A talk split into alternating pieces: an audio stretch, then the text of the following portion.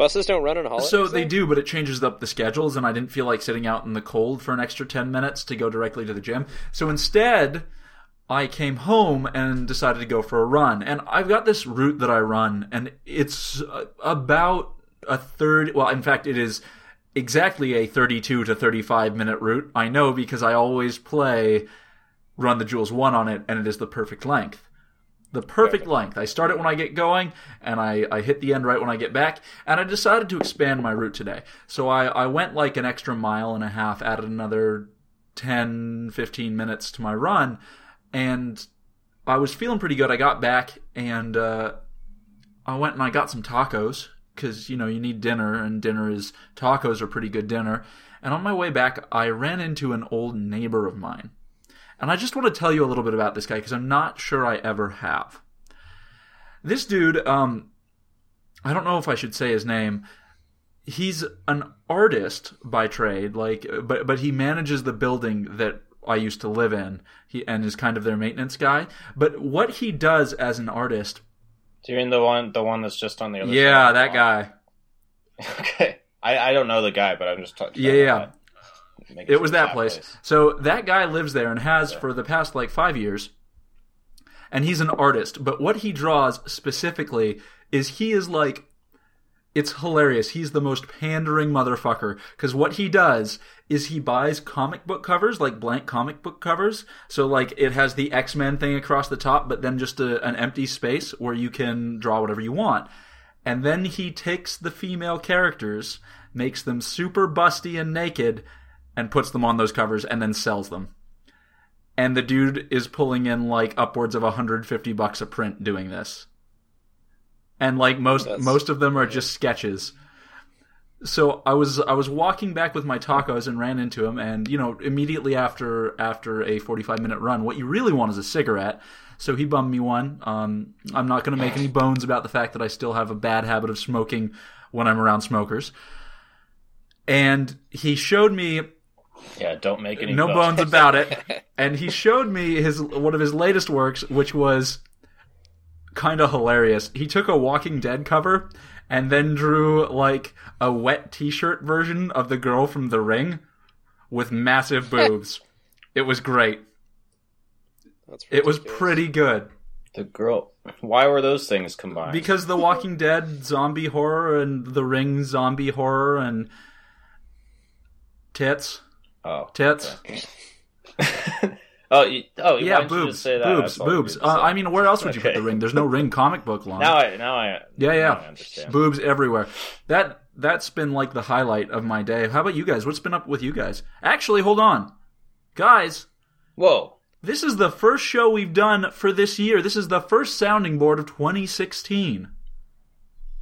Holy shit! What year is it? What year is it? Let it hang for. We have been doing the show for, for over a year then. For pretty much a year, yeah, just to, like over a year technically, with a couple gaps. I think this is like episode forty-three or so, something like that. Not counting all the special edition bullshit that we did. So hey, hello, hi, and welcome back to the sounding board for a new year with new developments, new ideas, and a social media presence. But we'll get to that. Woohoo! It took us, it took so, us long. so long. I'm Josh Mitline. I'm the voice. I think last last year we were just like being intentionally obscure. Yeah, yeah, yeah. yeah. so, so now can, any, anyone so who comes can build in, like this very, very, very small fan base. Get the street get right. Like, hipster, that'll get like to hipster the fuck. Anyone out of it who who comes and joins us now has a year worth of podcasts that they can go listen to. It's perfect. I know that yeah. when I adopt a new podcast, I really like to go back and listen to their entire catalog.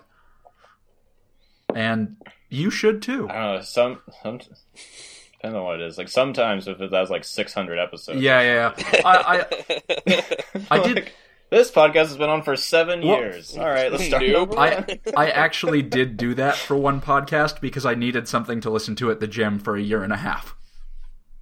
Yeah. Wow. That's... That wasn't no music. Video games. It was great. You don't listen to. um, so guys, I'm Josh Mitline. I'm the voice of the sounding board. With me, as always, is Camden Taylor, the hair of the sounding hey. board. Thanks. And uh, let me guess. What okay, Ted yeah. is. What's Ted?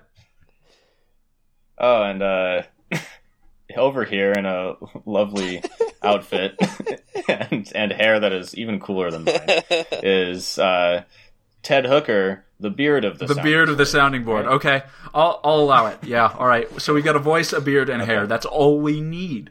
We're a hipster, yeah, motherfucker. It's almost a full face. Yeah, yeah, yeah. It's it, it's certainly the outline of a face. Yeah. Well, welcome outline back, guys. And the sustenance. I mean, you can. Yeah. Welcome back. So so good to oh, see yeah. your your smiling face, Camden, and your.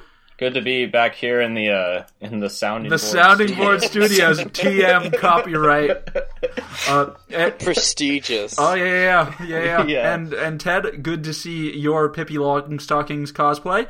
I assume that's oh, what it is. Uh, it's the slutty Pippi. Okay, yes. You got to so, include the important. So part. so oh, things that don't play for radio. Ted's uh, Ted does not have a camera, so we can't actually see him currently, and instead we just have a picture of him dressed as slutty Pippi Longstockings, and let me tell you, he rocks it. I may have to put it in the show notes later. Oh, it's important. I, I have you know, the the image. If you, you know, want it. let's let's send that to isn't, let's send that to it, Joey. Isn't it? Let's send that, let's send that, that to Joey and have it put on the official sounding board Instagram. Ba ba ba. Dun, dun, dun. So how you guys been? What's Hey, have you got? Have you guys? Have you guys heard about this thing called Instagram?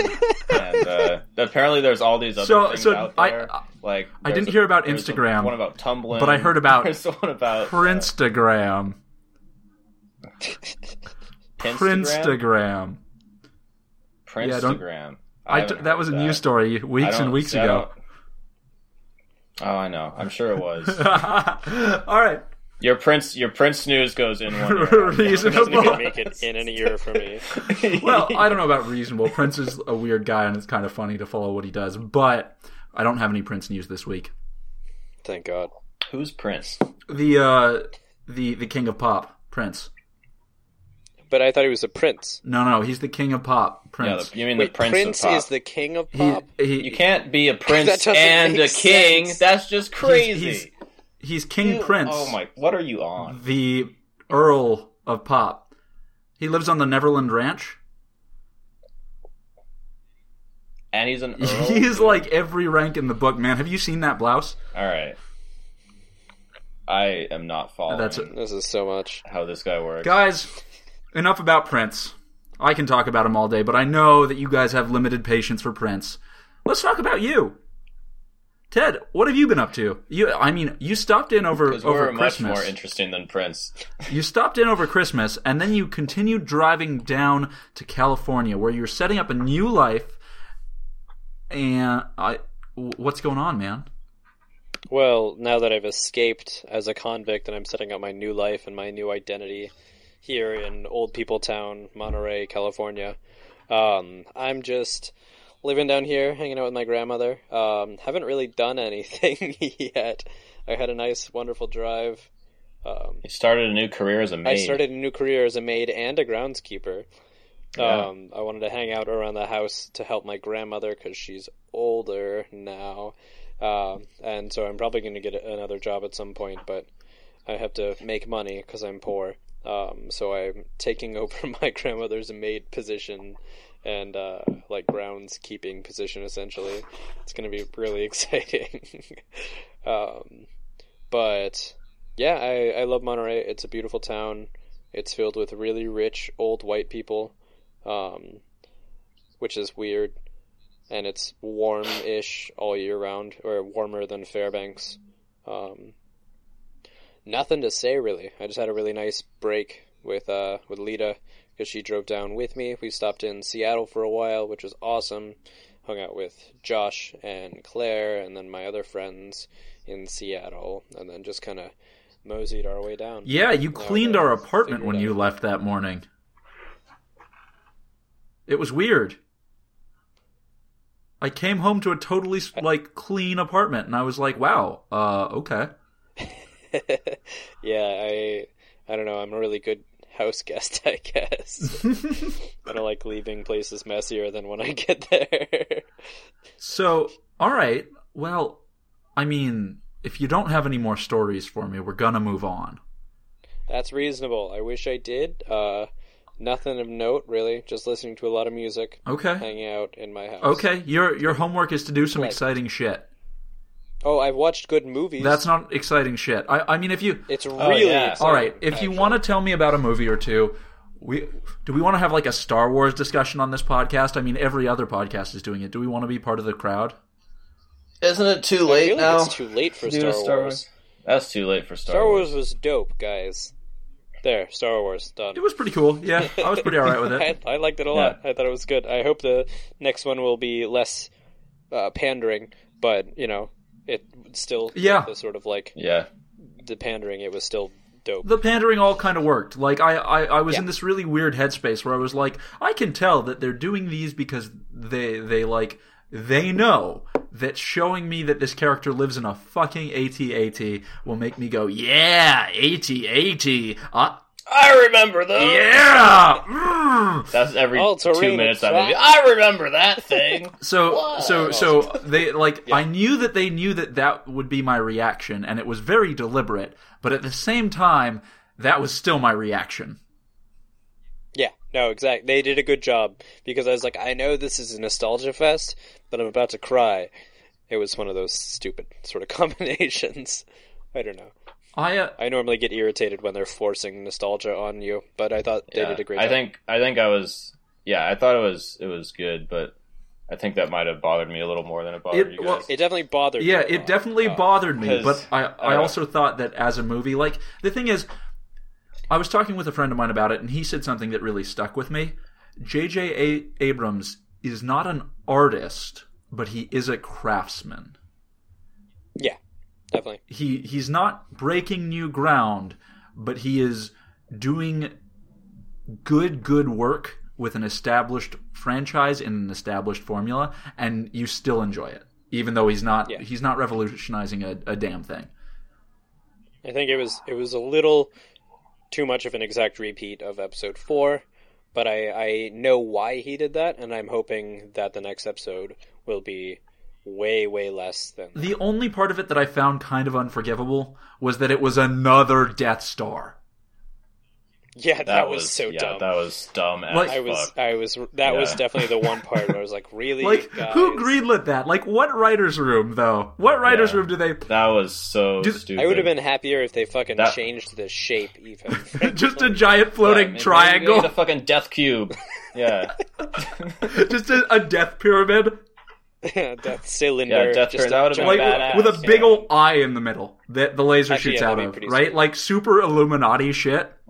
Yeah, yeah. It's fucking I mean, cheesy. But this time, this time it is a uh, more Planet. environmentally conscious solar-powered Death Star. They, you know, every tree they cut down, they plant it again on the Death Star. Yeah, yeah I, I, I just wonder, like, was that something that there was any sort of debate or fight over, or did everyone there just say, "Oh yeah, another Death Star"?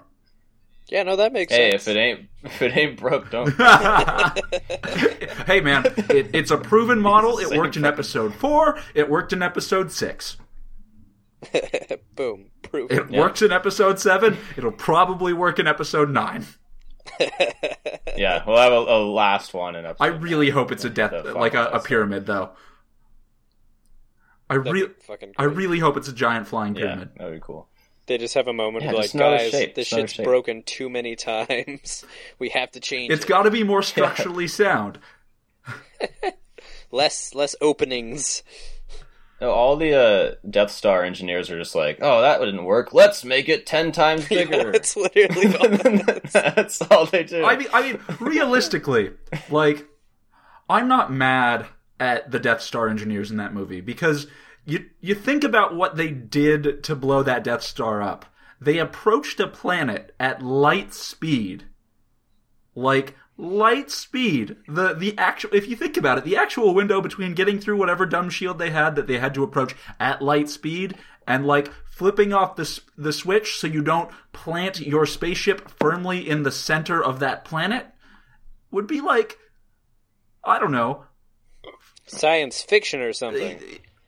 It's a job you give. I totally it's a job you give to a computer, not a Wookiee. That's all I'm saying. So that's racist. Uh, yeah, Wookiees are people racist. too, Josh. I didn't say you give it to a person. I think that's like carbon-based life form-ist. Do you say carbon-based or carbon-based? Yeah, Star Wars. Based? I said I said carbon-based. I wish it was carpet-based. Carpet Wookiees are carpet-based. Well, life they are forms. Carbon-based life forms. I mean, they're not, you know, silicon-based every... or whatever. No, they're carpet. carpet, carpet they are kind of that too, though. Yeah, they yeah, like Wookiees, a good shag. I bet. I bet. I bet. Like carpets. Yeah. I bet a Wookiee skin would make like a pretty good bearskin rug. For sure. God damn it! Okay. Well, I mean, it'd make a good Wookiee skin rug. I don't know about a bear skin rug. All I'm saying is that you throw that motherfucker over some speakers, you got some nice shag. Nice. Camden, what yeah. the fuck have you been up to, man? True that. What the hmm. fuck have you been up to? I'm sorry, I don't understand. Oh, I'm sorry. I'm sorry. Um. Okay. What the F have you been up to? Oh, I feel you. Yeah. I haven't been doing much. I've been on break from school. I just started my uh, my last semester forever, hopefully. Um, so that's exciting. Only got a few more classes left to take, and then I will be graduated and shit. And then I can go leave and do something weird like TED. I don't know what yet, but... Oh, yeah, yeah. You're, right, you're at that point. You're uh, at yeah, that point where it's not at all figured out yet. Okay. Have you? All right, all right. Did anything... I had no idea what you just said. It's just coming in so oh, it's coming great. in so choppy. Oh, great. Oh, terrific. Did... But yes. all right, all right. Did anything awesome happen over your break? What the fuck did you get up to? Where have you been? Uh... I went to Idaho for a little bit. Oh, yeah, yeah. I've never Did you have there. a baked potato? Yeah. No, I didn't have any potatoes. I, I don't. I maybe I did. I, I don't remember. Is that like a big thing? I don't in see. I see. I go there. Not really. Idaho potatoes, man. Yeah, but people don't make a big deal out of it. You don't go there because like, oh my god, potatoes! I do. I do. Every time I've crossed into Idaho, I've gone, oh my god, potatoes! Let's That's go, exactly what I've let's done. Let's go stroll into, into downtown and eat some potatoes. I'm... Let's go down to the potato market. We got red potatoes, purple potatoes, yellow potatoes. Yeah, they do have. They do have sweet all potatoes.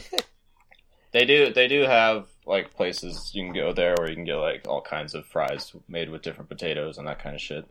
Um, no, but I just went there to visit my family. Uh, it was kind of an impromptu visit. We were mostly going down to to see my grandma because she thought we thought she was going to be in really bad condition because she is also old as fuck and uh, recently recently fell in her driveway and broke her hip. Oh, oh no! Right. Uh, but yeah. But uh, but she was doing pretty well, so um, yeah. So mostly we just uh, like were there and would go hang out with her in the morning, and then go, you know, hang out around town. Wait, nothing really exciting happened. I got to see like, I don't know, it was it was uh the first time like all my family has been together in a long time. I don't know because my sister was there too. I haven't she hasn't been to one of those in a while. Oh, cool. Did you? So it was, it was you, a good time. Did you see your uncle? Time. That's what I was gonna ask. Huh? I saw one uncle. The famed, the famed. Yeah, yeah, no, no, no. Uncle Joachim. Joachim. Oh, oh Joachim? Yeah. Fuck. It's Joachim. Rafflehoom. Yeah. Bless me. Did you see him, Camden? Yeah. Did you talk to him you talk to about him? your book? About his book? I he asked he asked me if I had read the if I had read some, and I told him I had read some of it.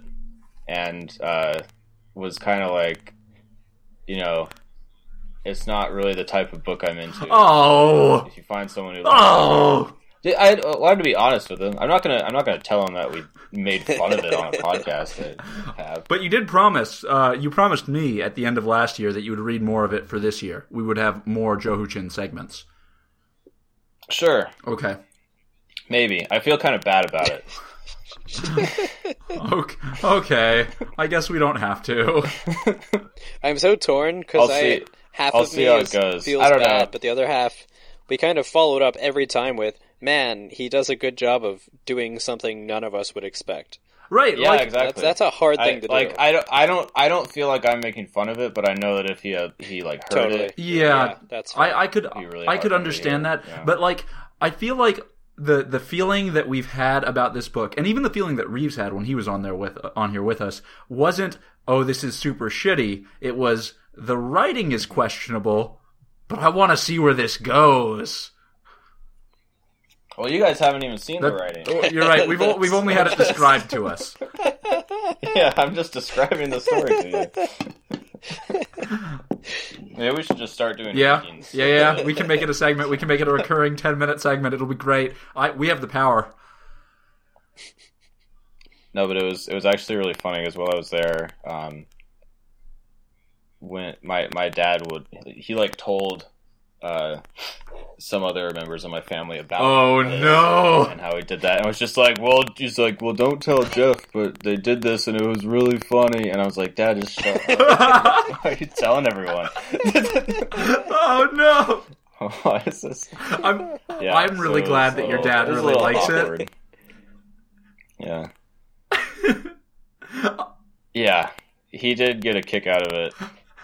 Shout outs to Todd, so I guess. He was he would he would yeah, he would probably be looking he would probably be looking forward to another another edition Todd, of the Johoo-chin Todd, saga. If you want to hear more about the Johoo-chin saga, email us at sounding board podcast at gmail dot com and we'll make something happen. We just we just gotta demonstrate interest. Oh man. Okay. All right. Guys, we've been out of the out of the studio, as it were, for like three fucking weeks. Yeah, like four. Fuck, it's been a while since we've sat down and recorded an episode where we talked about what we've been listening to. So I want to get into it. I haven't listened to anything. Fucking liar! Since, since... you, you fucking Wait, liar! I gave that Yo. up for for New Year's. I thought I you, thought this podcast. Was you give things up for Lent, music. Ted. See, there's there's way too much music talk on this fucking thing. Like, it's just getting excessive. Yeah, yeah. Uh, nonetheless, we're here, and we got to talk about it. Ted, you explicitly told me, like ten minutes ago, that you listened to a bunch of music, so I want to hear about it. What? Yeah, oh, you fucking said it. Okay. Our listeners heard it. I got really confused for a second. I did. You're right. You did. You did say I that. I did. I can't get away with that shit. I remember Damn. that. Uh, yeah, actually, so most of the break, I just re-listened to a bunch of stuff from two thousand fifteen to try and catch myself up on everything, hear what I missed, um, see what things I liked the most, uh, try and build my list. Um, but this past week, I've spent a bunch of time just kind of shuffling through a bunch of other stuff that I haven't listened to yet.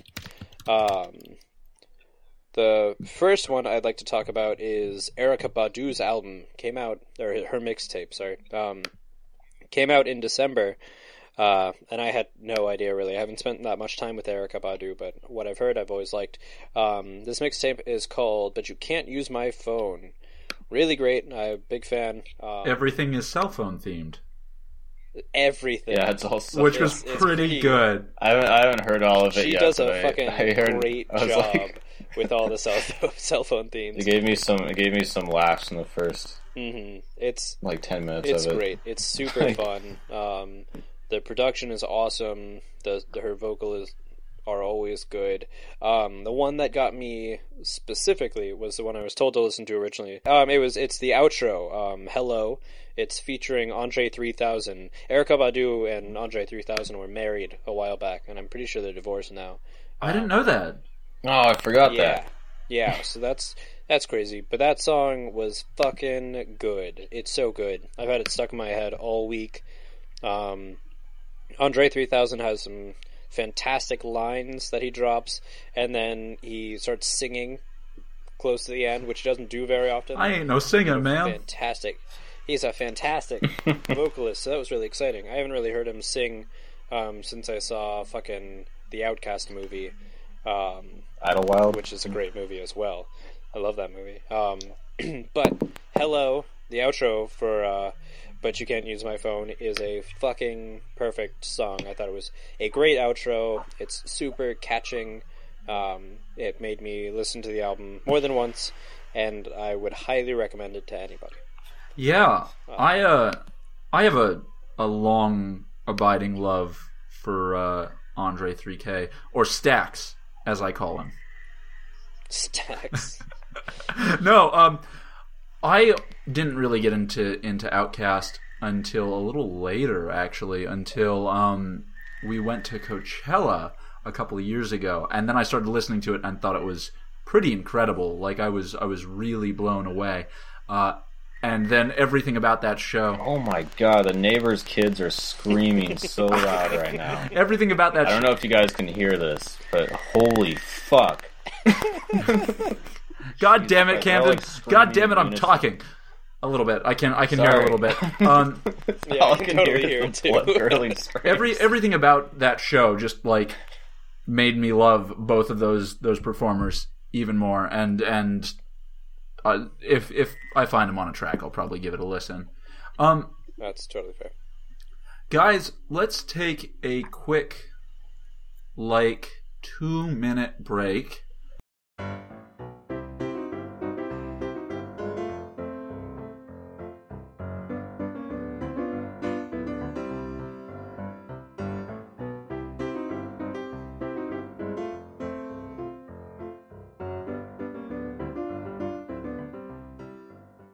All right, all right, we're back. Tech issues sorted.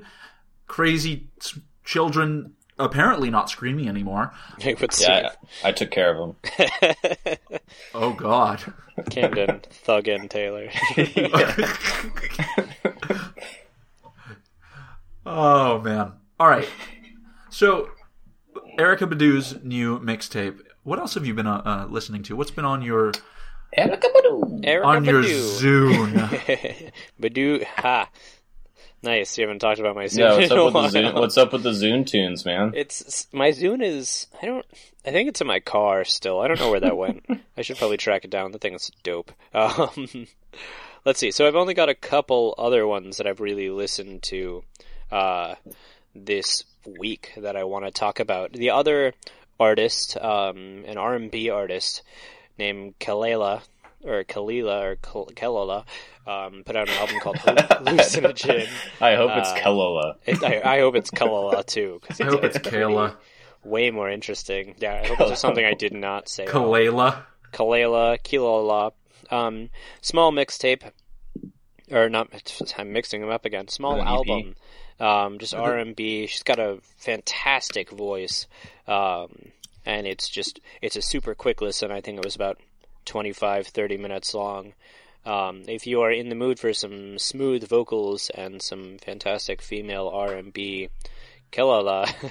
Yeah, you know, you know that's called an E P, right? It is an E P. It doesn't say E P anywhere okay. on it. Possibly, well, a, possibly an six... L P, depending uh, on on who puts it out. It's yeah. all very confusing okay. to me. Whatever, it, well, I mean, is would, it is it an extended I, play or a long play? It's not very long. It's twenty-three minutes and six songs. Oh, yeah. that sounds that sounds like an E P to me. Definitely, it yeah. sounds like an E P, but it wasn't written anywhere in the album, and I'm really bad at labeling those. So I was just gonna hope for the best and hope that no one pointed it out. But no, you guys are a bunch of assholes. You picked um, the wrong podcast, yeah. motherfucker. Damn it. Um, it's an E P. It, yeah. Yeah, yeah. That it's makes sense. Listed as an E P, yeah. Okay, well, it's a really kick-ass E P, so check it out. I would highly recommend it. The songs are all really spectacular.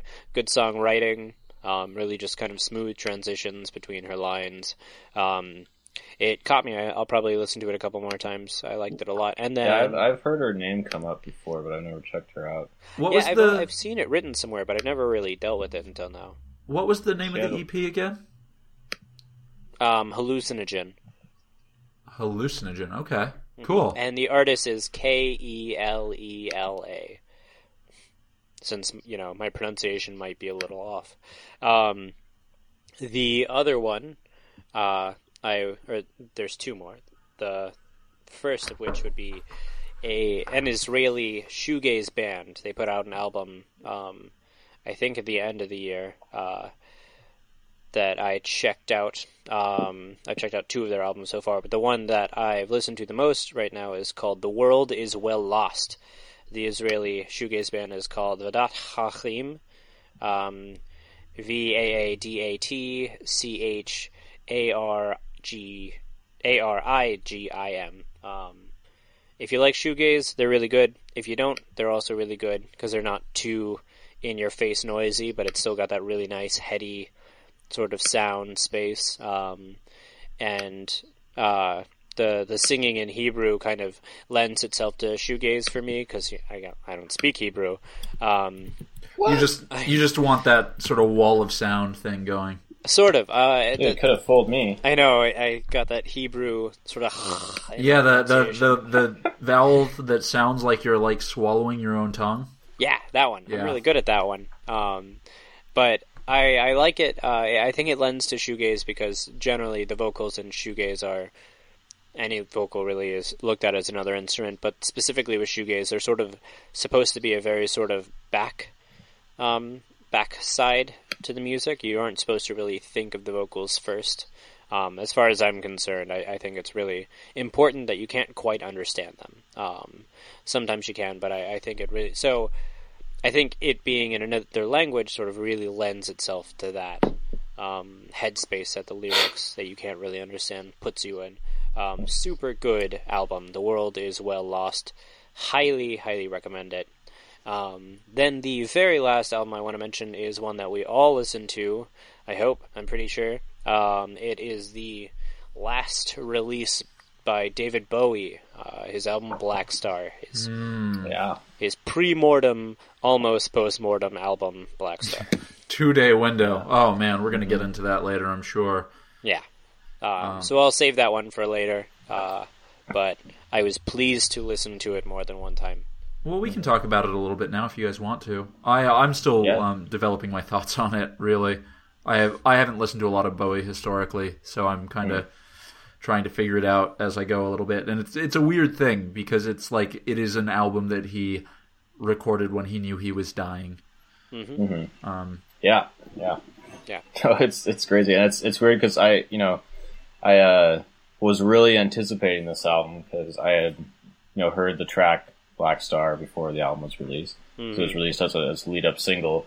And um, that song was just so freaking cool. And I was, I was like, wow, this is really interesting. Like, Bowie always does kind of new and weird things. He's always, like, still trying, playing around with new sounds. And I was like, wow, this is is actually, like, some really interesting shit. This is like, I think I think... I think that I think that track in particular is like uh, is brilliant.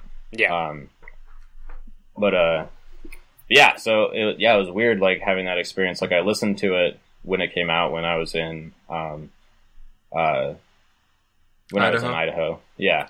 And then yeah, after listening to it, like I didn't, you know, I didn't really focus on some of the, the lyrical themes and stuff, which a lot of you know a lot of which are pretty preoccupied with death and all all those kind of things. Mm-hmm. Um, and then like listening to it after, uh, after the eleventh, I was like, wow, he kind of, he kind of just said he was going to die on this album.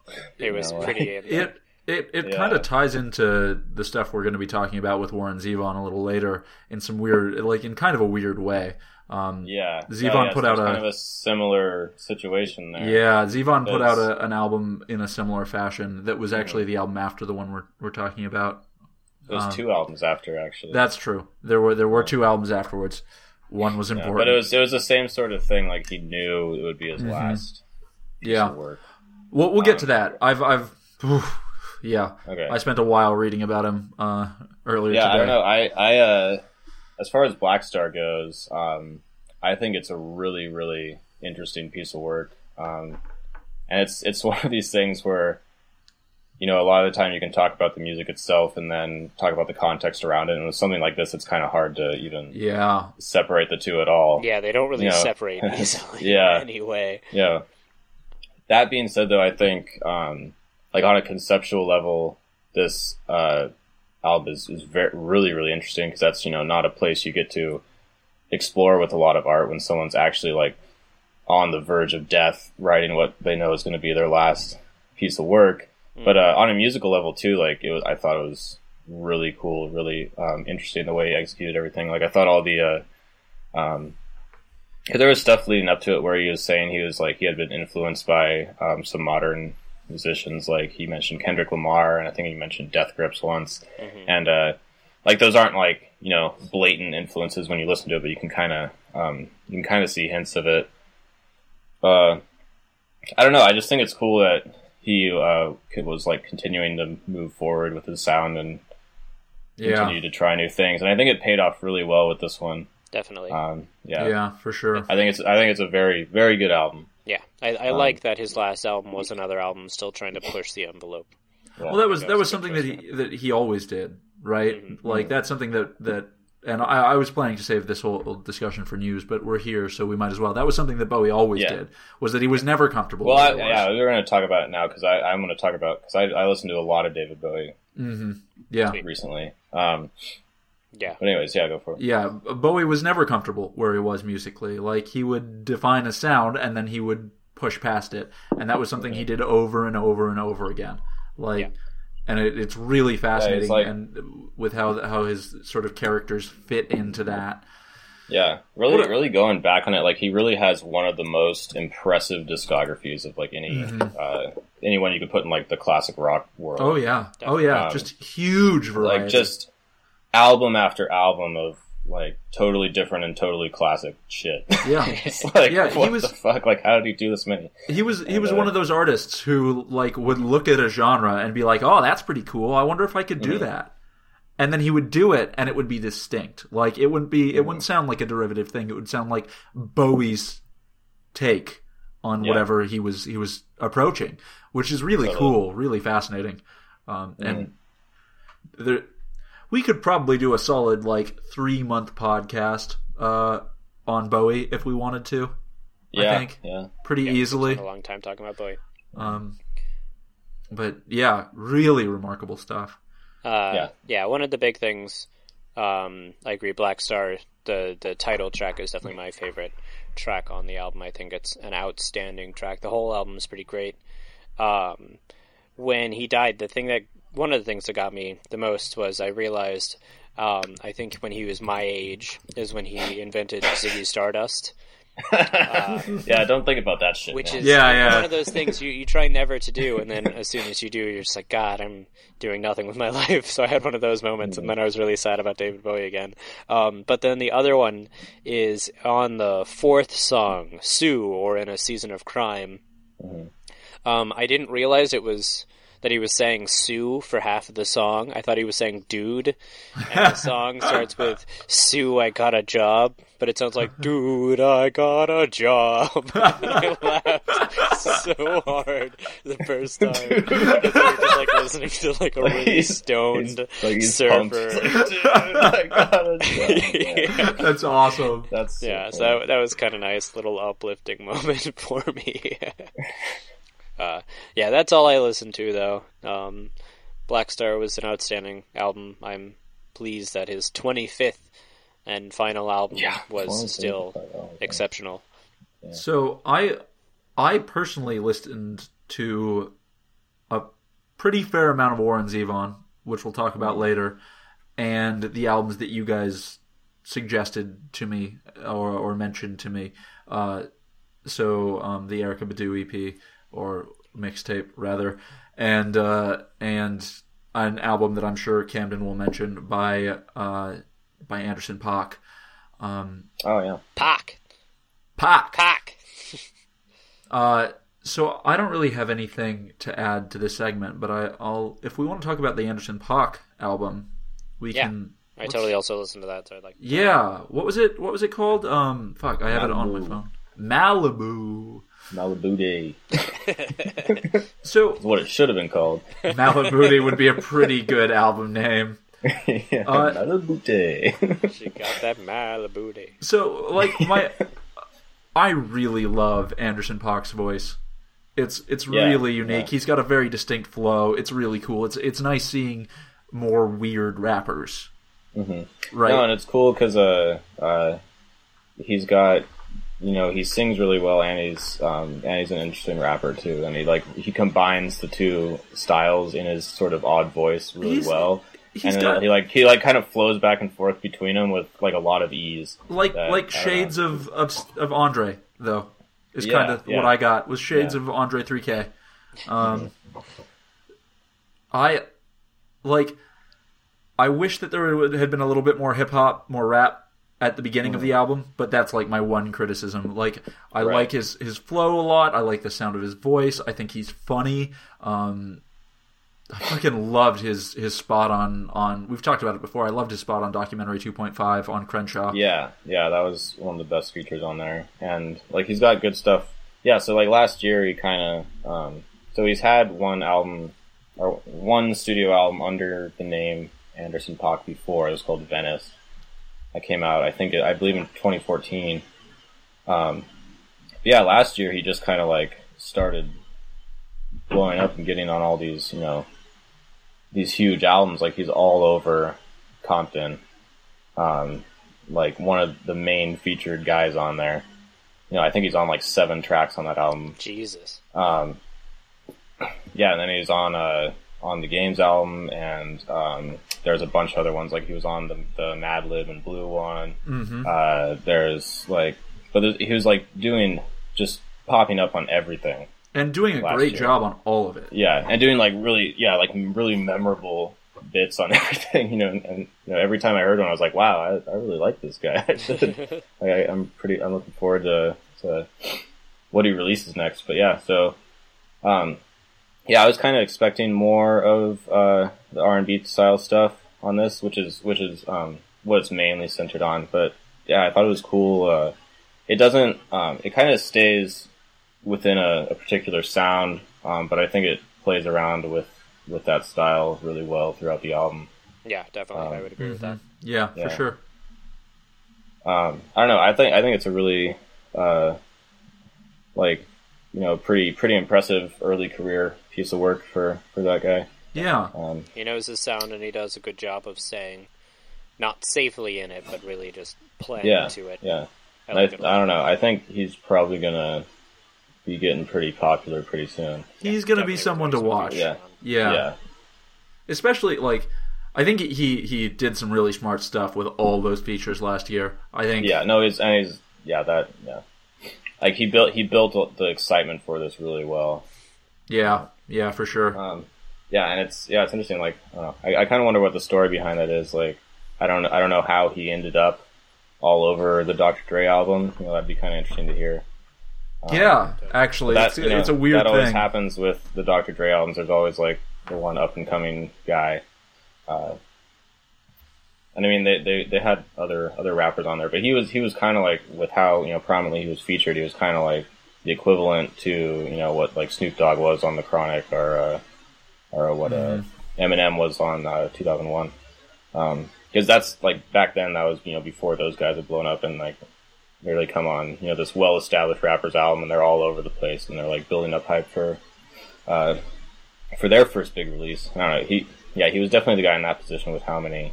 how many tracks he had uh, contributions in on Compton. But uh, I don't know. So, yeah, I was pretty into it. I was pretty happy with that album.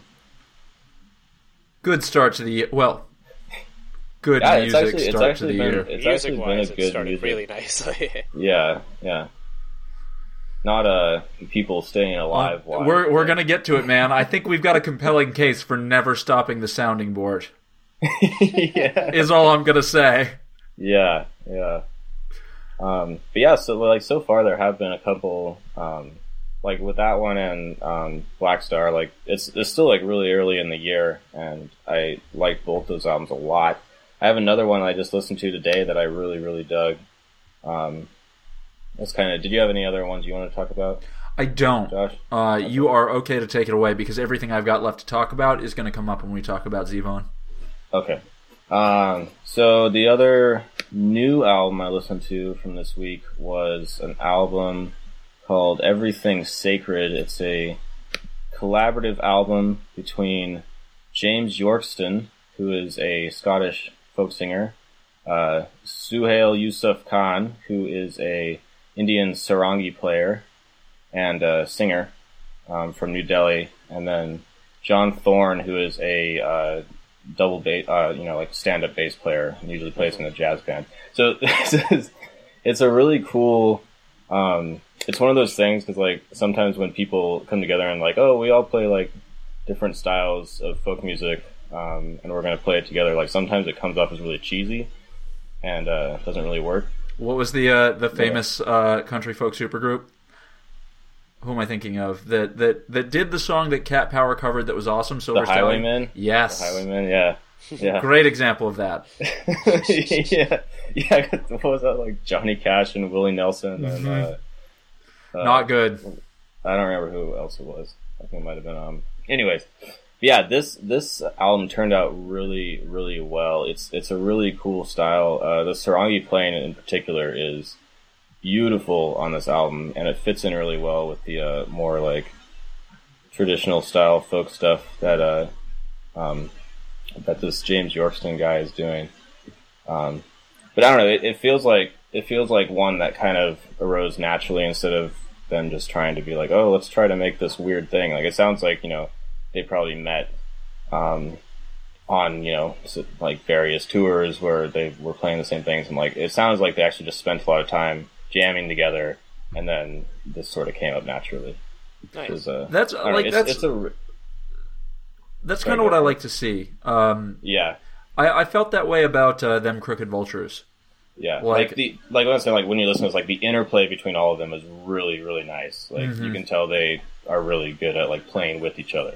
Okay, um, cool. Yeah, yeah, yeah. It's a really it's a really cool album. If you're in for like some uh, uh, some cool instrumentals. Really, yeah, really beautiful instrumentals and some sort of um, more unconventional folk style stuff. And I would definitely recommend that. It's called Everything Sacred. Uh, it's under the name. It's under just their last name, so it's under Yorkston Thorne Khan. Um, it's probably easier to find just by the album name. But uh, cool, yeah, yeah. So, uh, that's pretty cool. Yeah, I'll definitely check that out.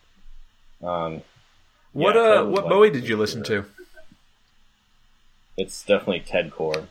God damn it, Camden. What Bowie albums did you listen to?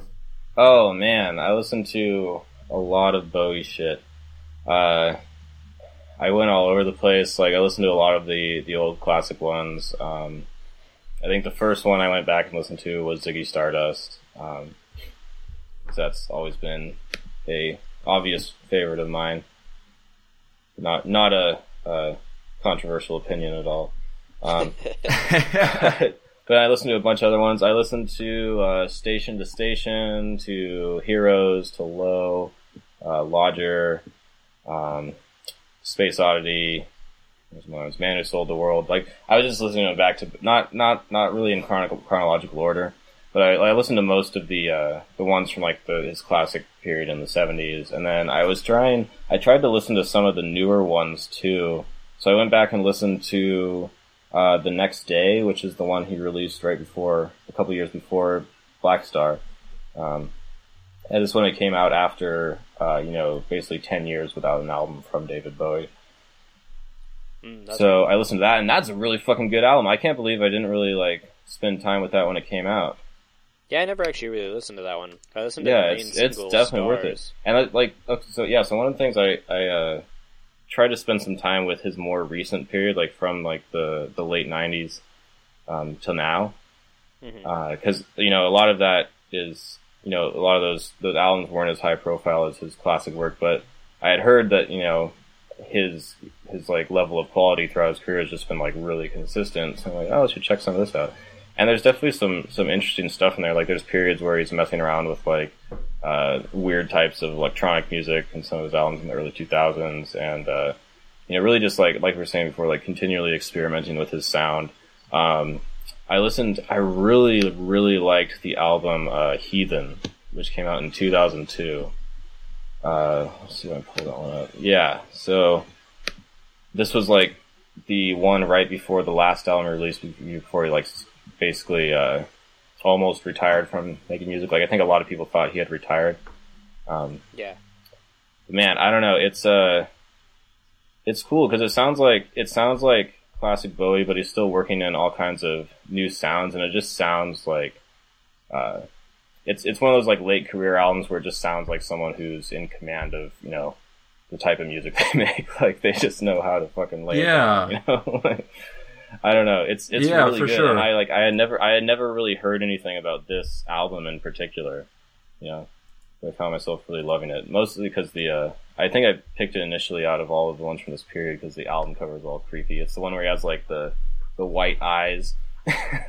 Oh, okay, yeah, yeah, yeah. Okay. Upside down yeah. and everything. Yeah, yeah I haven't yeah, ever heard yeah. anyone mention that album. Dude, it's good. It's really okay. good. yeah, well, check it out. It.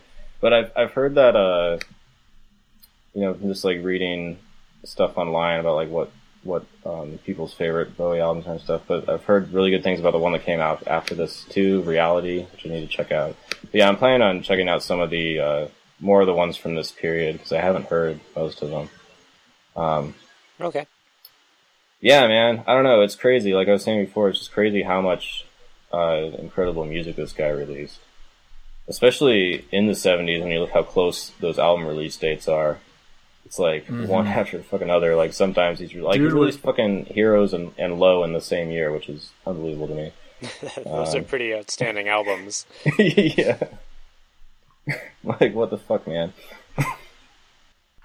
Let's take one more minute and get back to it.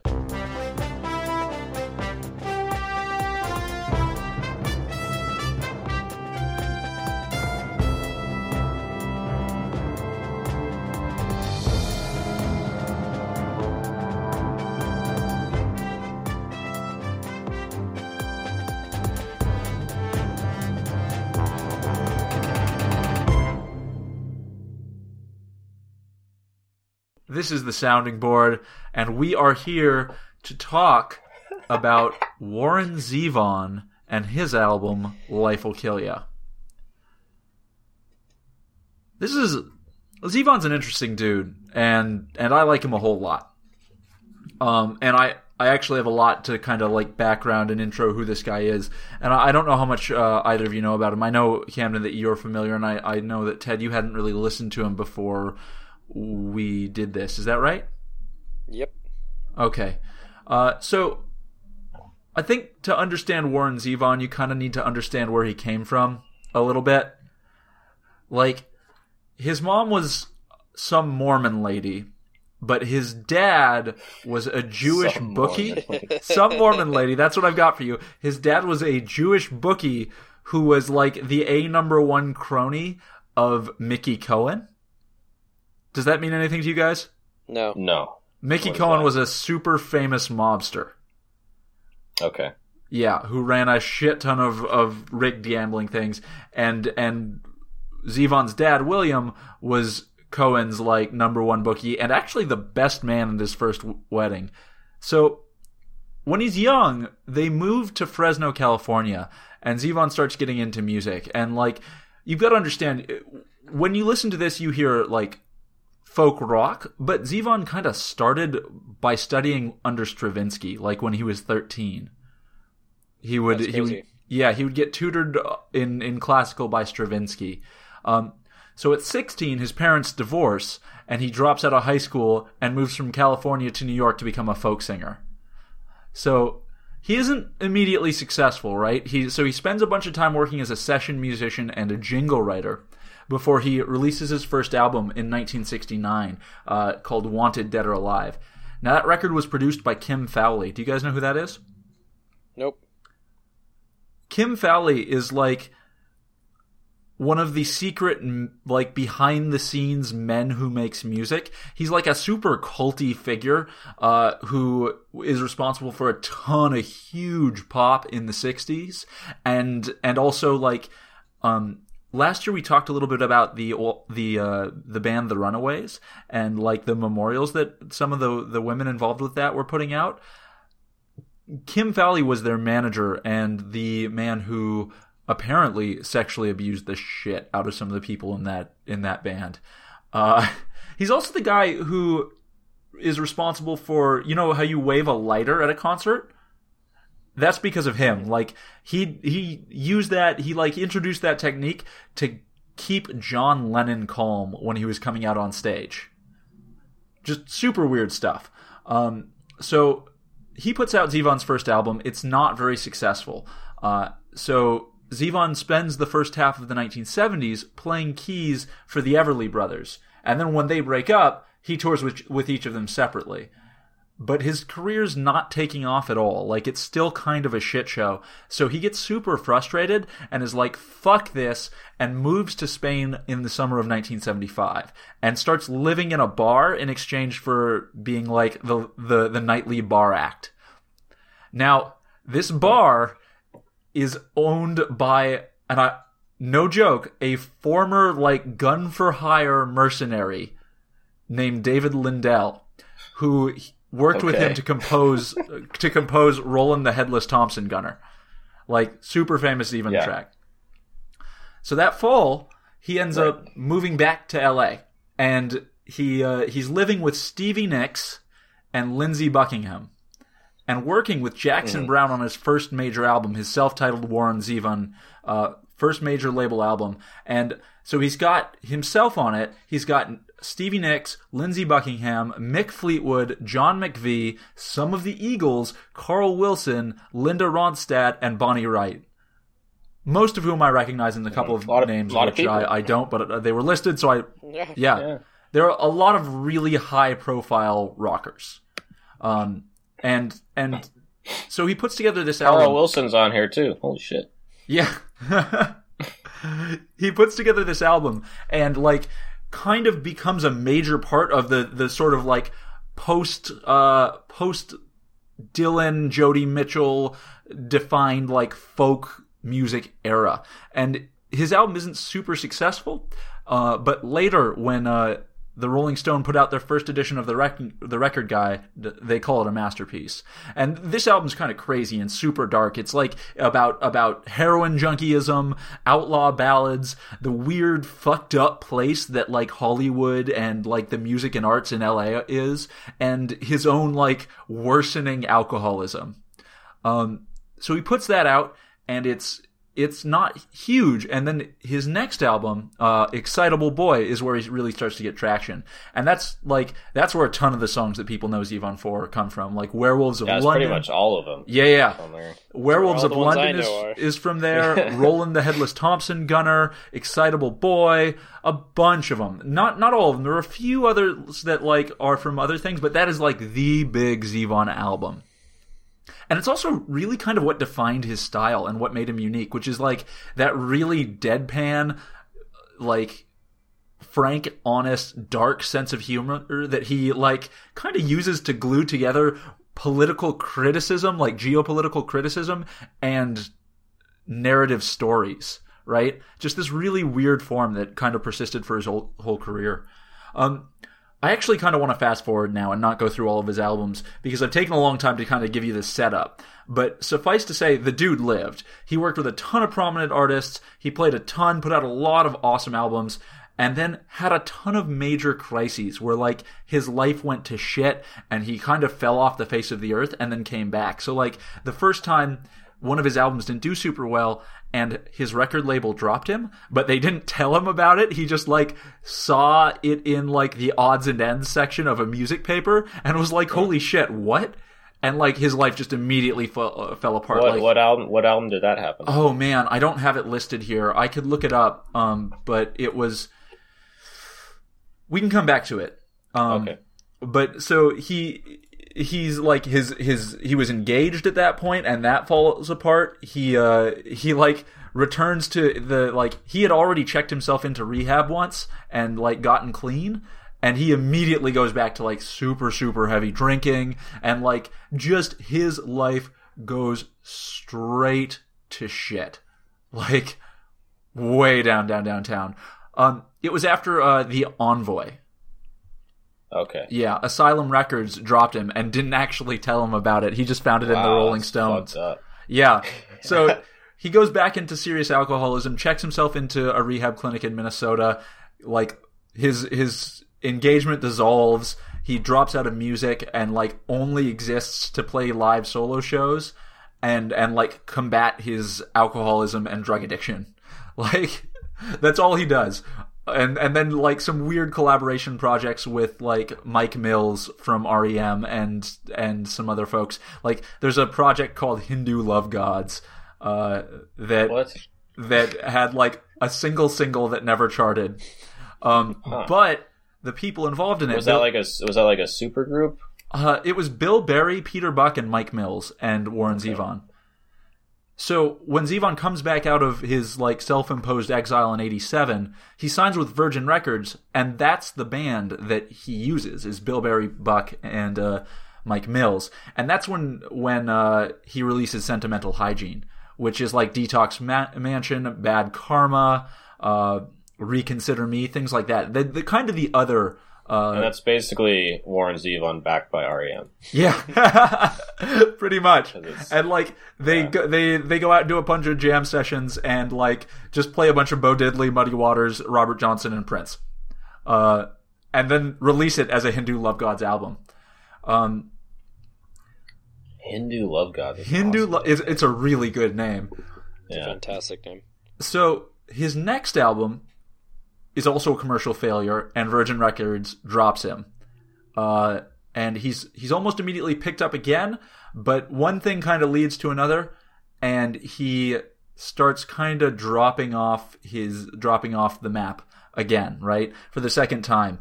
Um, and it isn't and and he uh, he releases an album uh, or plays on an album in ninety-eight, but From but but after ninety-five, when he releases Mutineer, he uh, he kind of vanishes.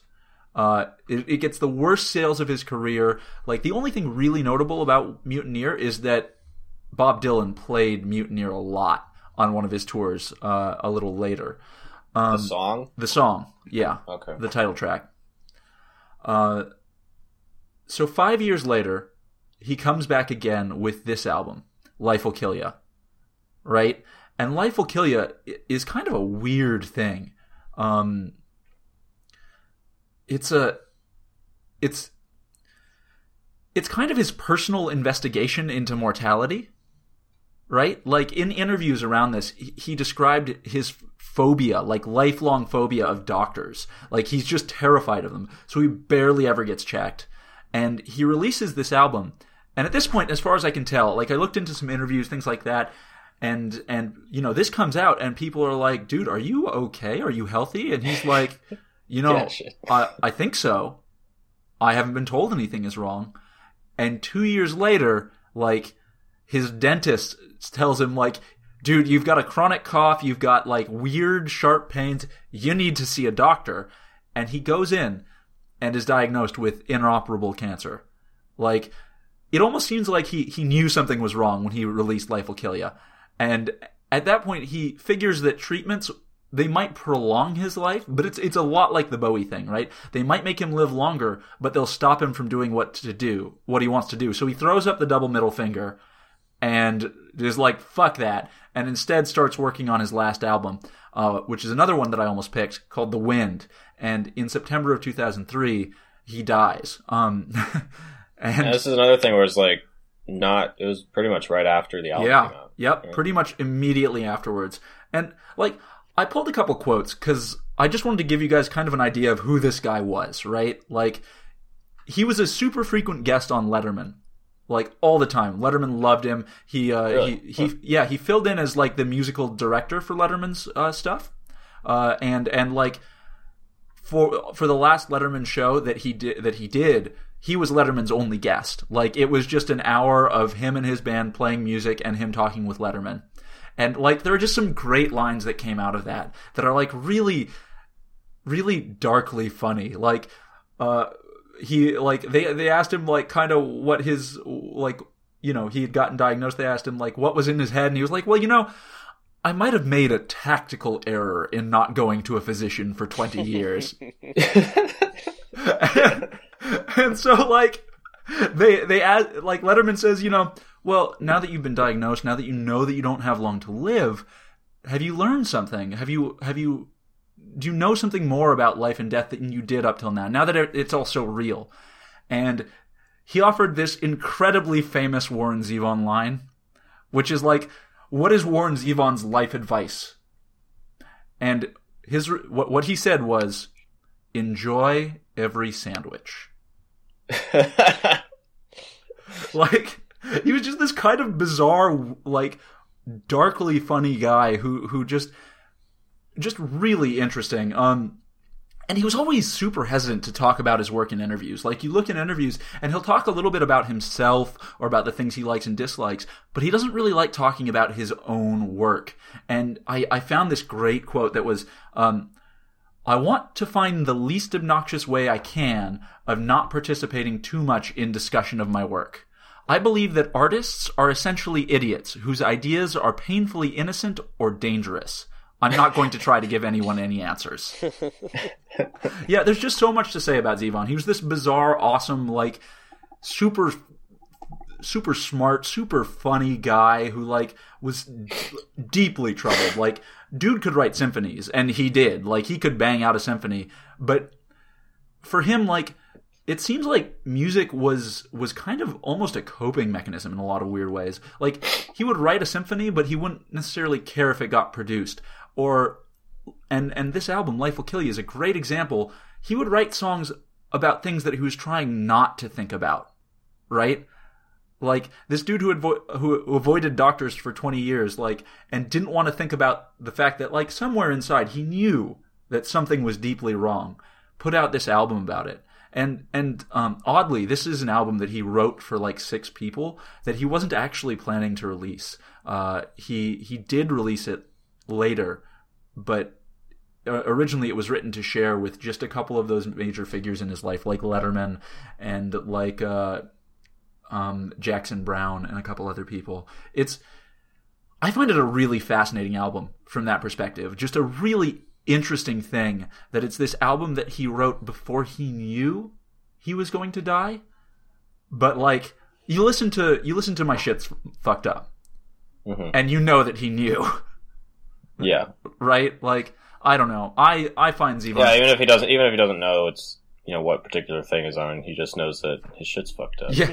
Something's deeply wrong. Or like, Don't Let Us Get Sick, and then mm-hmm. two years later, like, cancer. Like, he knew. Yeah.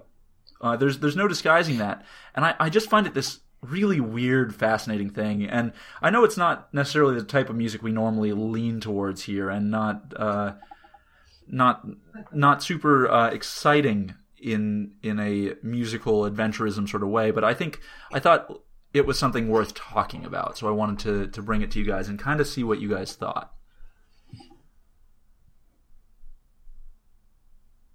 Sorry, oh, sorry, you got you got really choppy at the end there, so I didn't see the hear the end.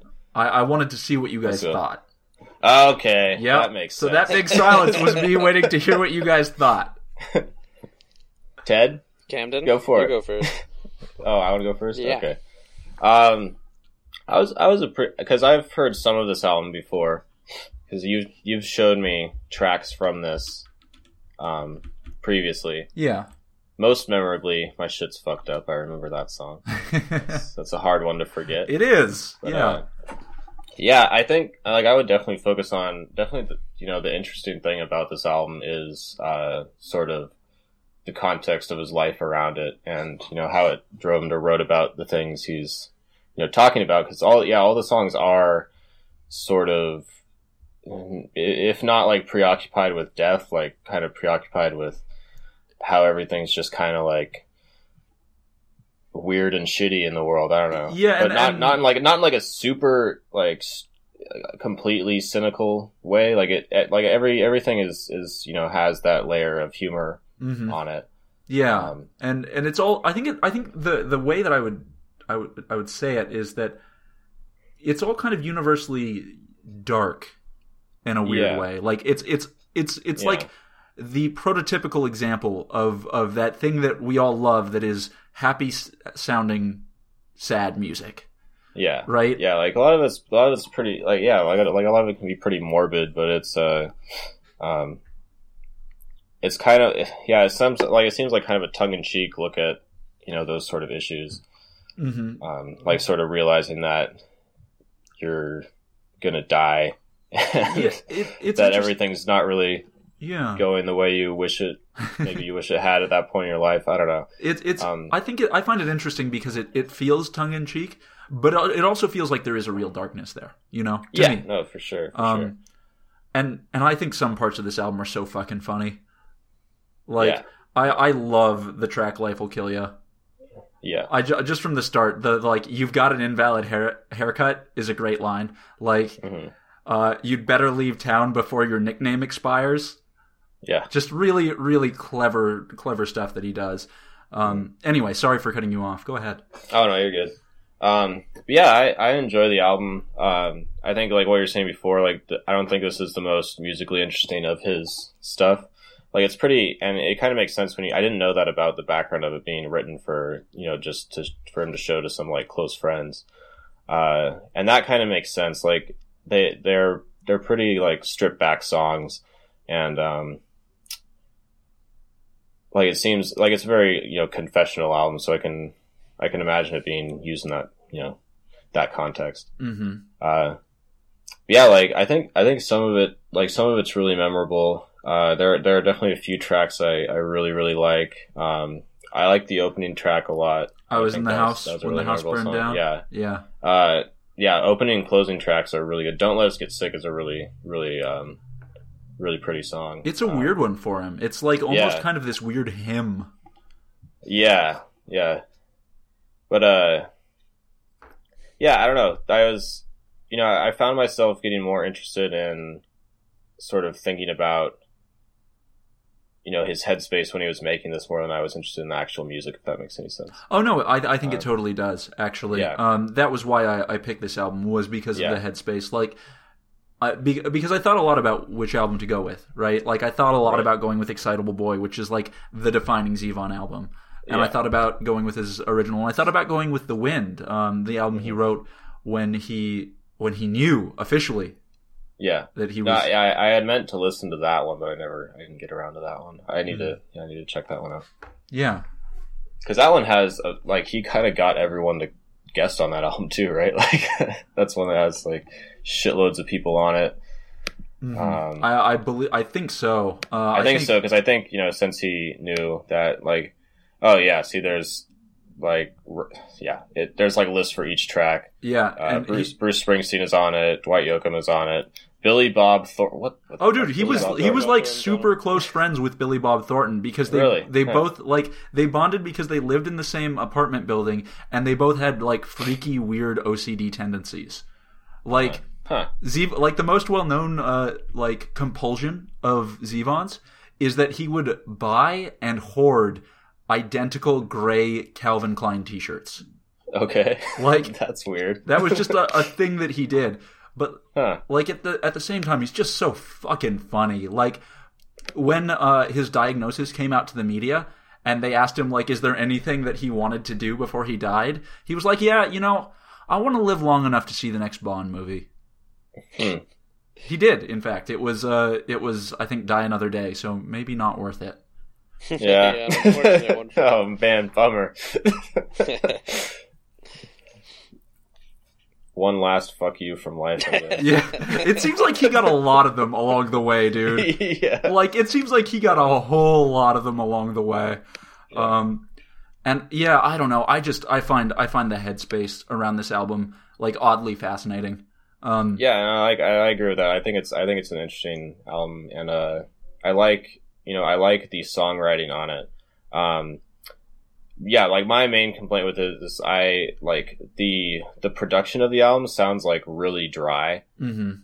uh, and I just kind of wish that was. It sounded like it was kind of like hashed out real quick. Yeah, and I, I think because I, I I think that probably had to do with it because like I, I found stories of like him sitting in a in, in a car with uh with um man I keep losing that name uh Johnson, uh, Johnson, um, Jackson, Jackson Brown, Brown, and just being yeah. and and like playing this for him, and and him just and just being like, you know, I don't know what I'm gonna do with this, like. Right. Right. So it, yeah, and it makes sense in that. It makes sense in that way. It's kind of a, uh, yeah. That, I mean, that does make it interesting. That's like if yeah. I just kind of wish things sounded a little richer, but um, totally. It's definitely got it's definitely got stuff you know you can hold on to anyway. Like it's it's more it's more about the the uh, particular lyrics and like you mm-hmm. know it's, what he's talking about. Then he's a he's a a songwriter more than he like he's a talented musician, but I think he's a songwriter yeah. more than anything.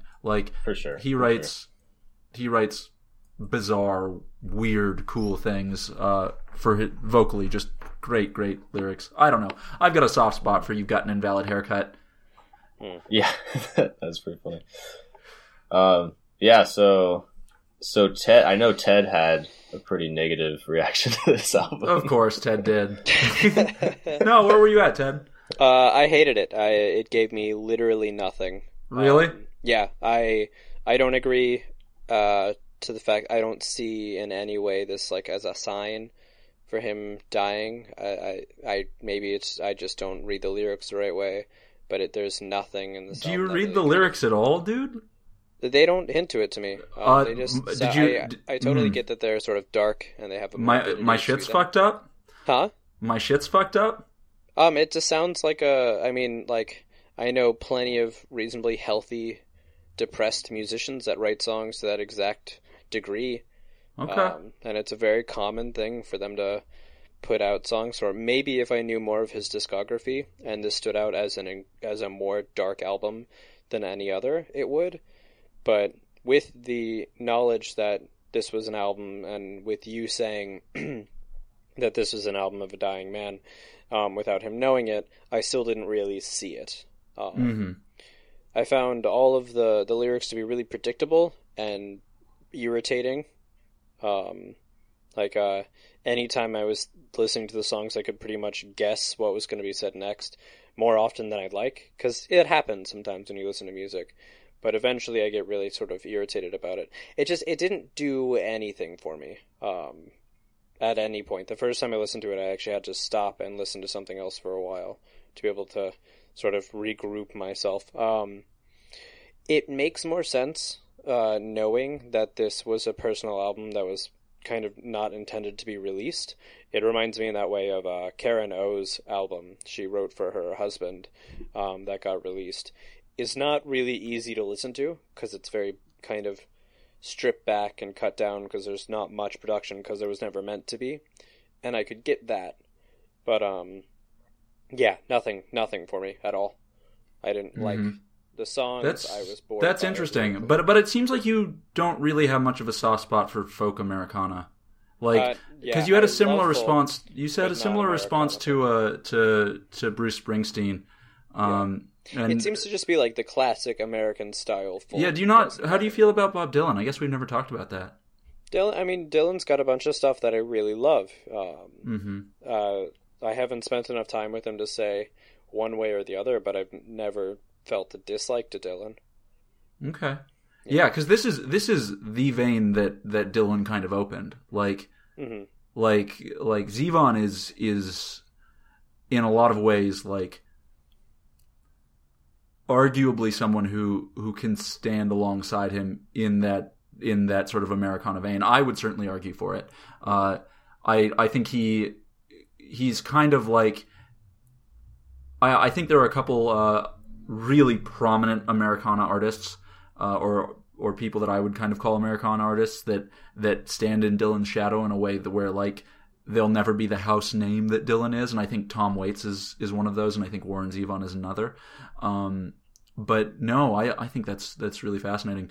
Yeah, it makes sense though, because if you don't really like Springsteen and if you don't like It, it sounds like you, you have some love for some of Dylan, but ha- I I don't know how, how deeply you, you go with that, I guess. Yeah, um, Dylan I can't say because I haven't spent enough time with. But mm-hmm. I've heard of Springsteen doesn't really ever do it for me. I love Tom Waits. Um, Tom Waits is exceptional. He doesn't even feel the same to me as this. This just was nothing for me. That being said, Werewolf in London is an exceptional song. I love that mm-hmm. song. Really? That is a song that That's I will funny. fucking howl at. You would probably you probably would love uh, Lawyers, Guns, and Money, and I'll Sleep When I'm Dead as well. Yeah, I, I downloaded Excitable Boy um, while you were talking about it, because I will definitely give him more of a chance, because I think this, this album isn't fair for me to... This is a like, weird one, for sure. This yeah, is a weird it's not really one. Indicative of what everything else Yeah, this is like, a weird one. Sure. Like, yeah. uh, there there are definitely similar sounds. I think uh, I Was in the House When the House Burned Down is probably as close as it gets to a lot of what he does. Mm-hmm. Um, yeah. yeah, I agree. Uh, and, and maybe maybe Life'll Kill Ya, although Life'll Kill Ya is way more down-tempo than a lot of what he does. Um, he talks about some. He talks about a lot of lot of heroin and, and alcoholism. and... Yeah, I don't know. Like, it's it seems to me, it seems kind of crazy that you can hear My Shit's Fucked Up and not like hear a man that that somewhere knows something is wrong. I mean, I could imagine a man who's who's de- dealt with depression and alcoholism and heroin, and mm. I could see that coming through the music, but it doesn't really do doesn't seem indicative of anything beyond really? that. To yeah, me. no, I I heard that track and I immediately was like, I need to know the context for this, because like. He just sounds, to me, he sounds so broken in it, mm. in in just this weird way that I, I hadn't heard from, from Zevon before. It might also be because it's so late in the album and I was so kind of tired of it by then. Mm-hmm. Um, that could but... be it. Um, oh, no, Life Will Kill You is early. Just kidding. Nope. I oh, no, I'm talking way. about My Shit's Fucked Up now. Okay, yeah, there we go. Um, Life Will Kill You is the yeah, one that starts with the little piano. Yeah, that's Too Close to Dirty Little Religion. I fucking hated that song. Really? I thought Dirty Little Religion was hilarious. Stu- the one, the worst ones for me. For my next trick, I'll need a volunteer. I, oh, I thought that was great. I fucking hated that song so Dude, much. Dude, that is that is like the I, most cyn- cynical, like... Oh, okay. Go ahead. Sorry. I, I kind of agree. I kind of agree with Ted on that one. That was the one that stuck struck me as like overly corny. It's Really? So I, I thought that was like this, this yeah. really... The way I read it was was like... this dude talking about how he fucks everything up. But right. that was kind of my read on it. And I thought it was really funny. No, I got that from it too. I just thought yeah. the execution on that one in particular was like, mm-hmm. kind of didn't, sure. didn't really come off well to me. Yeah. Sure. I thought it was, I thought it was really amusing. Uh, but Dirty Little Religion was your least favorite, huh? No. I just, for my or, next trick, I'll need a volunteer. Okay. Second least favorite. Definitely. Um, mm-hmm. Yeah, uh, but that being said, honestly, they're all pretty close. I, I didn't yeah. like any of them. Like, n- nothing. There was no part Brutal. in this album where I paused and was like, maybe I'm wrong. Like, it was it was a flat zero for me. Ooh. Yeah. Ooh. Yeah. Well, a zero. I mean, Ted, I'm, ten I'm or here... zero scale. It was a I'm... flat... six. Oh, jeez. I was like, man. Not a zero. Yeah. It was like a six. I don't even remember the last time I've heard a zero. uh, that that Jet album that, that um, Pitchfork posted a video of a monkey peeing into its own mouth for. Did you hear that album? No, but I heard that they gave it a zero. Pitchfork. Right, but I'm talking about I'm talking about I'm talking about zeros. Never mind. Yeah, you're talking about your zeros. Gotcha. I'm not talking about Pitchfork approved zeros. Yeah, they're so silly. Mm-hmm. Um, yeah, no, it not a zero, it, but it's. It struck me as average all the way around. Um, okay. But that being said, as you said, it's a spe- like a very particular album for him, so I will definitely check out a different one. But I'm you not know, expecting anything. He may just not be your thing, especially if you don't like Springsteen and, and you're not huge on, on Americana. Um, but I I find him a really interesting dude, and yeah, just this really weird, dark sense of humor that I that really appeals to me. In a, I love in a dark lot of ways. Humor. Like, any dark humor is my favorite thing. It just, nothing. All right. No, man, you you are you have every right to your opinion. Totally. And I, I'd much prefer to like it, frankly. I like liking things, but it's just, sadly, I am not on the boat of likers. All right. Could be a better name for that. But. Yeah, yeah, yeah. Uh, I'm pretty sure the boat of likers is is what it's called. Yeah, it's the uh, technical term. Yeah, it's, it's what's written on the boat. Well, guys, yeah. the boat of likers. Let's move from bad to worse. I'm pretty sure we should never stop doing the sounding board for even a week ever again. Oh, why?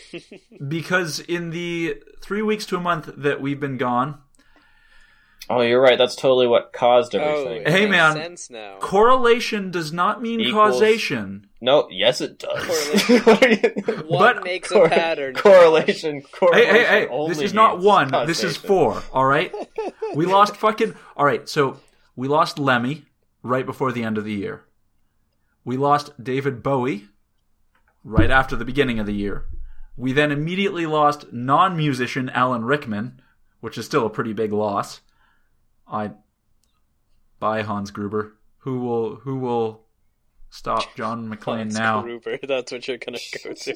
Good choice. Well, my Jeez. favorite Christmas movie. For the it record. Is the best Christmas movie. It's, it's so also good.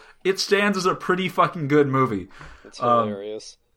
Um, I mean, it was like if we're going for the the mass appeal here, it was that or Harry Potter. For sure. No, totally go with Die Hard. Um. So. Also. Natalie Cole, that was recent too. Yeah, Natalie Cole. Natalie Cole died. Oh shit! And uh, oh. Glenn yeah, Frey, you're right? And Celine Dion's hos- husband. Come on, yep. guys. And uh, or, like original guitarist for the Eagles. Yeah. Uh, Glenn, Glenn Frey died today. Well, Monday. So yeah, we've been gone for a couple weeks. We've lost a ton of big names, and I don't think twenty sixteen is a good year for for classic rock. For That's all I'm alive. gonna say. They're all getting too old. Or or my, my favorite theory is the one that Reeves uh, threw up, which was God is starting a talent agency. That's a good one. Yeah, I like the uh, we're on the wrong exactly. side of the... What was it? Wrong side of the fucking... Oh, what's it called? When everyone dies, no but idea. all the, the people that die are the ones the rapture. To heaven. Rapture. The rapture. We're on the wrong side of the rapture. They don't die, dude. They get raptured. I, yeah, yeah, raptured. Sorry, where their clothes are all over the place. I miss people getting raptured. Yeah, raptured so people just disappear. Yep, they're just gone. So when you go when you go to heaven, you go in the nude. Heaven sounds. You don't need no clothes there, dude. They give you clouds. That's why. Yeah, man. That's why heaven is baller as fuck. Yep. You can just walk around oh, naked all the time. Also because David Bowie's... well... Yeah, you can hang out with David Bowie. Now. You know, and shitloads of other people. For know? sure. David Bowie is just one of them. Oh, anyway, it's been... It's been a... Why have so many people died? Uh, it sucks. Circle of life and shit. It's pretty lame. It I think sucks. a lot of I think a lot of deaths happen around this time of year. Yeah, every year. It's when it usually happens. I think it's like pretty high, you know, high frequency in like the uh, months around Christmas and New Year's. Mm-hmm. It's the it's the winter months, man. Yeah. I hear Alaska is pretty prime for suicide, like primo suicide country. Yeah, it, it's oh yeah, uh, more yeah, than twice want, the national average. If you want, if you want your suicide fix, Alaska, it's that's the place, place to be. To be. Yeah. So. Uh, nice high note there, guys. Yeah, I think that's the news we've got. I think we should just proceed straight into yeah uh, the news. A bunch of people died. Yeah, guys, let's talk. Let's talk about the sounding board and what it means to us. Let's talk about what we're doing with it. Um, we're adding a new segment. We're adding a new once monthly special where Ooh. instead of one of us idiots picking an album, we have. We have uh, two other idiots, Joey Hart and Robbie Chappell, who have picked like twenty-five albums and thrown them on a big fucking roulette wheel, and yeah. they're going to spin it once a month and tell us what we're listening to the next week. And it might be something you've heard before, or it might be something you've never heard, or it might be something like by Papa Roach, or it might be something good. Is there a Papa Roach album? God, I don't know. I haven't looked at the list yet. I would... I would laugh. That would be pretty funny, though. Yeah. So I, I think I, I think I gave that suggestion to Joey, where I was like, "You should really put some just like real shit pieces." Yeah, of, there's like, really there's not just, much like... terrible stuff on there. I was pretty pleased. I only saw yeah. like two or three that struck me. Yeah. Well, my my yeah. Sorry, go ahead. We'll talk about it later. I am so mad at Robbie that he put the Cheap Hookers album on there. Oh, did he? Yeah. yeah. Oh my God! I'm not sure we can do that because I'm not sure anyone else can listen to it. So if it get, if it gets well, pulled, we might it, have yeah. to put it on Spotify, dude. No, he can put it on. Uh... I'm not putting that shit on Spotify. I'll put it on SoundCloud or something. Yeah. I I'm not doing anything where I have to like pay to put it anywhere, because that album sucks ass. It's not easy to listen to. Yeah, it's terrible. I liked it back when it was recorded. It's, I thought it was no, pretty great. It, dude, it sounds like shit. Yeah, oh, it wasn't recorded well. It is. No, it is. It is basically unlistenable. Wow. I like wow! Wow! Wow! Wow! That's so, just, just, so they're going to spin yeah, that big fucking so wheel. They're going to spin that big fucking wheel and tell us what we're going to listen to. And then they're going to hop on the show once a month and join us and make this place a real fucking mess. Um, yep. As as they intro the album, kind of let us know why it's on the wheel, and then uh, talk with us about it. So we're, we're calling that... Well, we don't have a name for that segment yet. Uh... We call it, what the fuck is this shit? Yeah. Who That's the fuck a... put this on the wheel? Wheel the fuck? No, that's bad. Ooh. No. Ooh, uh, sign me up. For wheel the fuck? Your husband will never know, or whatever those uh, say. Um, yeah, I, I don't... Wheel of Misfortune? Because I hmm, I don't know. Wheel of Misfortune. Oh, God. Let's not come up with the name now. Yeah, I don't know. This seems like a perfect like sounding board brainstorming uh, segment. No, it's, oh, yeah. it's fun. Sounding board is those a are, sounding board. Those are always the best things to listen to. Yeah. Oh, they're great, though. They're so stupid. I don't, I don't know if they are. I'm going to go and no. Yeah. Hey, man. Hey oh, man, our lacquer discussion is one of our the top-rated one segments. Is pretty exceptional. But that's not trying to come up with a name for something. No, that's just okay. us telling Camden how to get the best jobs. That's yeah. true. Lacquer it. Lacquer that shit. Lacquer it. We'll lacquer that motherfucker. So what you what you do is you go into the place where you want to get hired in the middle of the night. Like break a window, fix it if you want. You don't have to, and then just lacquer yourself to the wall. Done. I've heard Done. that the more the more accepted method is to walk into the place where you want to get a job. You go up to the boss's office and then uh, pull your pants down. Yeah, yeah. Whip it out. Yeah, whip it out. And, and slam it down. You didn't get Yeah, that. You slam it. You gotta like you gotta get some sound. Like I couldn't remember if it was slamming or no, no, no. It can't be any. It can't be any weak. Like, like, any weak shit. Like it can't be this. It can't be. It's got to be, like, there's got to be some force to, to it hitting the table. That's that's all. And you can't flinch either. That's no, no, no, no, no, no. You got to deadpan eye yeah, to eye, and you've yeah, got to keep. No, yeah, never take your eyes off. And you've got to stay deadpan yeah, when you then staple it to the table so they can't make you leave. Whoa, okay, I don't know what the fuck you're talking about. I don't need a job that bad. I was trying, I was trying to keep this P G here. Let me just drop some shit on the floor. Ugh. Yeah. Oh, um, God. Yeah, so that's going to be our new d- dumb segment. It's uh, the disaster hour, the disaster board, the uh, the cluster, cluster. F- I don't fucking know. Um, anyway, we've already uh, had our first album chosen, and we're probably going to make them like record a GIF of the dumb wheel spinning and then throw it on Instagram because I think that's dumb. And I, I like dumb things. Uh, but our album for next week, because we're starting this next week, because we're doing the last week of every month, and that's actually somehow the last Saturday of this month. Um, or the last Monday of this month. Saturday. Yeah, we record on Saturday now. Uh, the last Monday of... I'm deeply confused. ...of this month. Uh, we're going to be talking about um, Immortal Technique's album, Revolutionary Part two. Anyone have any feelings about that album?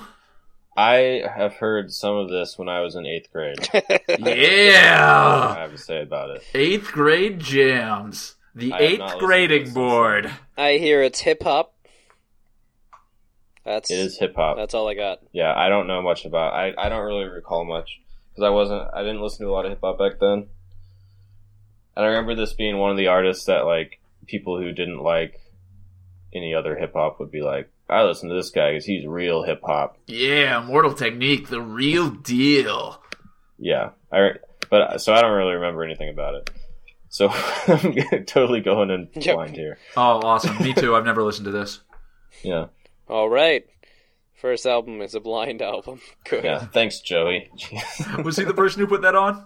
Yeah, oh. and he said, I think he said he hasn't even listened to it since he was in middle school. Oh, great! I was like, "Why did you put it on there?" And he's like, and he's "Oh, like, I great! Know, I just wanted to, I just wanted to put a random hip hop album." I'm gonna like, throw okay, some, I'm gonna throw some like late era Dream Theater on that wheel. What the hell? Hmm? Huh? I said I'm gonna throw some late era Dream Theater on that wheel. Oh, God Jesus. Damn it! Please don't. Oh yes, it'll be great. Cheapo um, Bruce. That's what I want instead of. Oh my show. God! If that if God. that spins up, Camden will be so mad. Yeah, he's so ready.